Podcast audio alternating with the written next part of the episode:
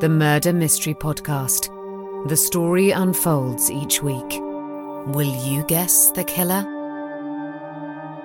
On the Murder Mystery Podcast, it's the London Connection. Episode three. As she approaches the conference room the next morning, Olivia can't help thinking about Stephen Boyd. She tries to recall the details of the three conversations that they'd had. The interview, the lunch at Kerridge's, and the drinks with Ellen in the bar of Brown's Hotel. Did he give any clues that might connect to his death? What does she already know about him? By all accounts, a ladies' man, however that is defined these days, but also seemingly happily married. His death could have been an accident, of course, but her legal mind already suspects that it wasn't. Had he slept with someone's wife or girlfriend? And had someone sought revenge? Or was there something that connects his death to the contract that he was managing and the bidders? Both Jeremy and Greer Alpin seem confident, driven, and conniving. Did Stephen cross them and end up risking his life? She can't answer any of these questions before she reaches the meeting room. Heather and Millie are at the front on a raised stage. Forty chairs are laid out before them. Millie is pointing out parts of the documents that Heather is holding, and she nods as she listens. After a few seconds, Heather sees Olivia. "Good. Can you read this and give me your comments, please?" She hands the papers to Olivia, who sits in the front row and reads the document, which is a statement about Stephen's death. After a minute, Heather says, "Thoughts?" "It's a bit impersonal," says Olivia. "You need more on Claire and his personal qualities before you get into this long list of his career highlights, I'd suggest." Heather frowns. Hmm. Olivia writes some words on her copy of the papers, and some arrows to restructure the speech, then hands it back to the minister. The woman scans the changes and says, "Right," after a few seconds. "Shall I get them in, Minister?" says Millie. "It's ten o'clock. "Thank you." Millie goes out, and a minute later, the door opens, and she leads in journalists, who sit near the front of the room. Olivia takes a seat to one side, and after Heather has read the prepared statement and said a few words personally that were not written down on the papers, she asks if there are any questions, and the journalists don't disappoint. What will happen now? Is she backfilling the job immediately? Does this affect the agenda for the coming Parliament? Heather answers them all with aplomb, having been a marketing director before her parliamentary career. "Any more?" she says, at the end. A man who is halfway down the room and has clear blue eyes puts his hand up. "Yes?" "Ethan Poole, the International Courier. Does the Minister think that Stephen Boyd's death is connected to the other deaths of people close to companies run by Boyd's wife's family over the last ten years? Heather stops. She looks at the journalist without speaking. She isn't nervous. She's a masterclass of calm composure. "Mister Poole, Stephen Boyd was a remarkable civil servant who served his country for over a decade. He leaves a young wife and colleagues who are mourning him. I find it distasteful that you might try to use this personal tragedy to further a campaign that, if I'm not mistaken, you alone have been waging over these past years. I'm not going to give your question the credibility of a response. Thank you, everyone." Heather picks up the papers and walks directly to the side door, and Millie follows her out. Olivia stays seated and watches the journalists. Most of them start to chat about the press conference, but the man who asked the question at the end stands up and hurries out on his own.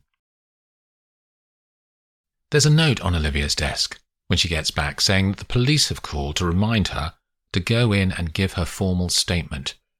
So she decides to go to lunch, then on to the address written on the note.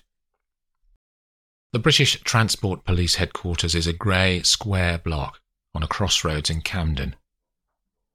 Olivia goes into the reception and is escorted to a grey square room on the fourth floor and told to wait. After ten minutes, a fair-haired man in a new light grey suit, carrying a tablet computer, comes in and introduces himself as Inspector Savage, but is the opposite of his name. Savage listens while she recounts the events of the evening with Stephen. Then he types some words that summarise her story, and turns the tablet towards her. "Read that and sign electronically at the bottom, if you would." She reads and signs. "That's it, then," he says, with a slight smile. "How's the investigation going?" "Well, officially all I can say is that we're following up a number of leads." He smiles again. "And off the record?" He looks around to check the door is closed. "There isn't a great deal of evidence, to be honest." "Where did they find him?" she says. "On a station, presumably, hence you're involved." "On the tracks outside Clapham." "Any forensics?" "Got your lawyer nose on," he says. "There must be some." She widens her eyes, knowing that this man wants to talk more, despite it being against the rules. "Look, I've seen a few bodies on the tracks over the years," says Savage, "but not like this one." "How is he different?" "Well, I don't want to be too graphic. I'm a big girl, Inspector." He pauses, then says, "Normally they get mangled a bit, you know. This one had no signs of any fall, but his face had been completely disfigured. We only ID'd him by his driver's licence and his wallet." "What did he die of?" "I can't tell you, I'm sorry." "What time did he die?" "About one, they reckon." "And who found him?" "Night workers repairing the track on platform four." The door opens and a young female officer with short red hair comes in. "Gov, the wipe of that Clapham body is here," she says. Then when she sees Olivia, "Oh, sorry." "Thanks, Lois," he says, then turns to Olivia. "I'd better be going." "Do you have a card, Inspector?" "Sure." He pulls out his wallet and produces a business card for her. "It's straight along to the lifts," he adds as he opens the door. She shakes his hand and walks down the corridor. Downstairs in the reception area, a woman sits on one of the plastic chairs provided for guests. Olivia takes a punt. "Are you Claire Boyd?" she says to her. The woman is dark and her eyes show sadness. "Yes. Are you the inspector?" "No, no, I work with Stephen. I've just been giving my statement." The woman visibly relaxes. "Did you know him well?" "Not at all, really. I'm new," says Olivia. "He seemed like a lovely man, though, Missus Boyd." "He could be. He could be." She pauses. "What's your name?" "Olivia. I'm a lawyer." "Did you see him on the last day?" "Yes, a group of us had drinks after work." "Was he happy?" "I think so." "He called you, didn't he, on that evening?" "No, he didn't," says Claire. "Sorry, my mistake." The lift doors open and Lois appears. "Would you like to come with me, madam?" she says to Claire. Claire stands up. "Missus Boyd," says Olivia, "if you would like to talk, then here are my contact details." Olivia holds out a business card to her. For a second the woman hesitates, then takes the card from her hand. "Thank you. I'd like that." Olivia is surprised an hour later when a message arrives on her phone from Claire Boyd, inviting her to the family home this evening. The walk from Hampstead Tube Station takes Olivia down roads of large Victorian terraces and mature trees, now bare from the coldness. The road leads in the direction of the heath, and she checks the numbers off on the houses to find the one on the message that Claire had sent her. Most of the properties are apartments now, and the Boyd's flat had once been the basement kitchen of an eight-bedroomed house. Inside it's a large and spacious modern space with ownership over the garden. Lights are scattered across the outside shrubbery, highlighting features and fountains through the darkness. Claire shows her into a long living area of muted tones. She pulls two wine glasses and a bottle of red from the cupboard, and they sit opposite each other on two squashy sofas. Olivia waits while the woman pours the drinks, hands her one, then sits back down and takes a large gulp of wine. "What did you think of him?" says Claire. "Your husband?" Claire nods. "Like I said this afternoon, he seemed kind. He wasn't." Olivia continues. "He seemed good at his job." "He was." "He seemed to care about you." "He didn't." "Tell me about him," says Olivia. "He was ten years older than me," begins Claire. "We met at some business event. I do design work. He was charming." "Why did you say he wasn't kind just now?" "It wasn't part of his make-up." "Charming, yes. Kind, no." "What else about him?" says Olivia. "He liked women. I don't think he was faithful to me." "Did you tell him?" "No." "What did you think when you heard he'd died?" says Olivia. "I thought that something had finally caught up with him." "What?" "A husband, maybe?" says Claire. "Or someone he got on the wrong side of." "What do you mean?" says Olivia. Claire stands and picks up a letter from the sideboard. "I received this yesterday," she says, handing the paper to Olivia. Olivia reads the lines on the sheet. "Your bloke was in deep shit. It all may come out unless you cooperate. Delivered by special courier." "Do you know what it refers to?" "No." "You need to go to the police," says Olivia. "I can't. You don't know my family. We're well connected. My mother's a judge and my father's in the House of Lords. It would be a scandal if anything like this got out." "You have to do something. People can't go around just threatening you and you do nothing." "I'm not going to the police," says Claire. "Who might do something like this?" "No idea. Stephen was a private person, particularly when it came to his business dealings, either in the department or outside." "What sort of business dealings did he have outside the department?" "I don't really know. He was often on his phone late at night," she says, "or hiding emails if I came in to his study." "You'll excuse me for saying this, but he could have been speaking to other women, of course." Claire's eyes are heavier in that second. "I should look through his laptop," says Claire. "His solicitor gave me the password to his computer this afternoon." "But what am I looking for?" "Anything you didn't know about, that would be a good place to start." Claire knocks back another mouthful of wine. "I've never done anything like this before." "But you have." "What do you mean?" "Lawyers, they do that, don't they?" says Claire. "You must know about researching what happened in cases like this. When someone gets killed?" Olivia doesn't answer but stops to think.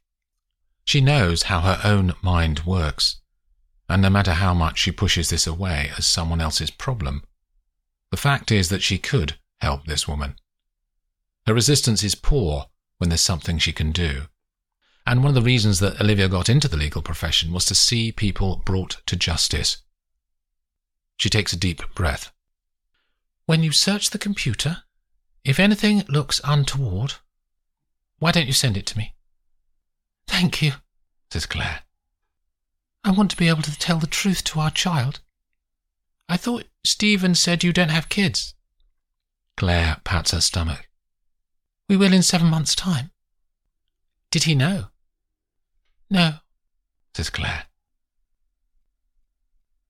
Olivia leaves the Boyd's house later in the evening and walks back through the streets towards the tube station. The night is deathly quiet. No sound breaks through, despite traffic running down the hill at the road junction up ahead. The only sound she can hear is her heels on the paving. Then she hears something else. Is that steps behind her? She turns to look and there's no one there, and she tells herself off for being paranoid. But after another minute, she hears them again. This time, she's not mistaken. She looks around and sees a man in a dark overcoat, in half-shadow, on the opposite side of the street. As she sees him, he stops and steps back under the trees that overhang the path at that side. She walks on, more briskly this time, In another minute she could see the tube station and its red and blue sign glowing in the December evening. Her mind is latched onto the sound of the footsteps behind her, and now she can tell the man is quickening his pace. Olivia gets to the main road and walks out from the curb. A car is suddenly right in front of her, the headlights in her face. The driver lets off a long horn blast in anger. Olivia puts her hand up in apology, continues to the far side and walks into the station. Just inside the doorway, she grabs a free paper from the stand and turns to the wall as though she is reading. The man enters within thirty seconds. She waits until he's gone through the gates and is waiting for the lift. Olivia plants herself on the far side of a group of six people. The lift arrives and the man goes in first.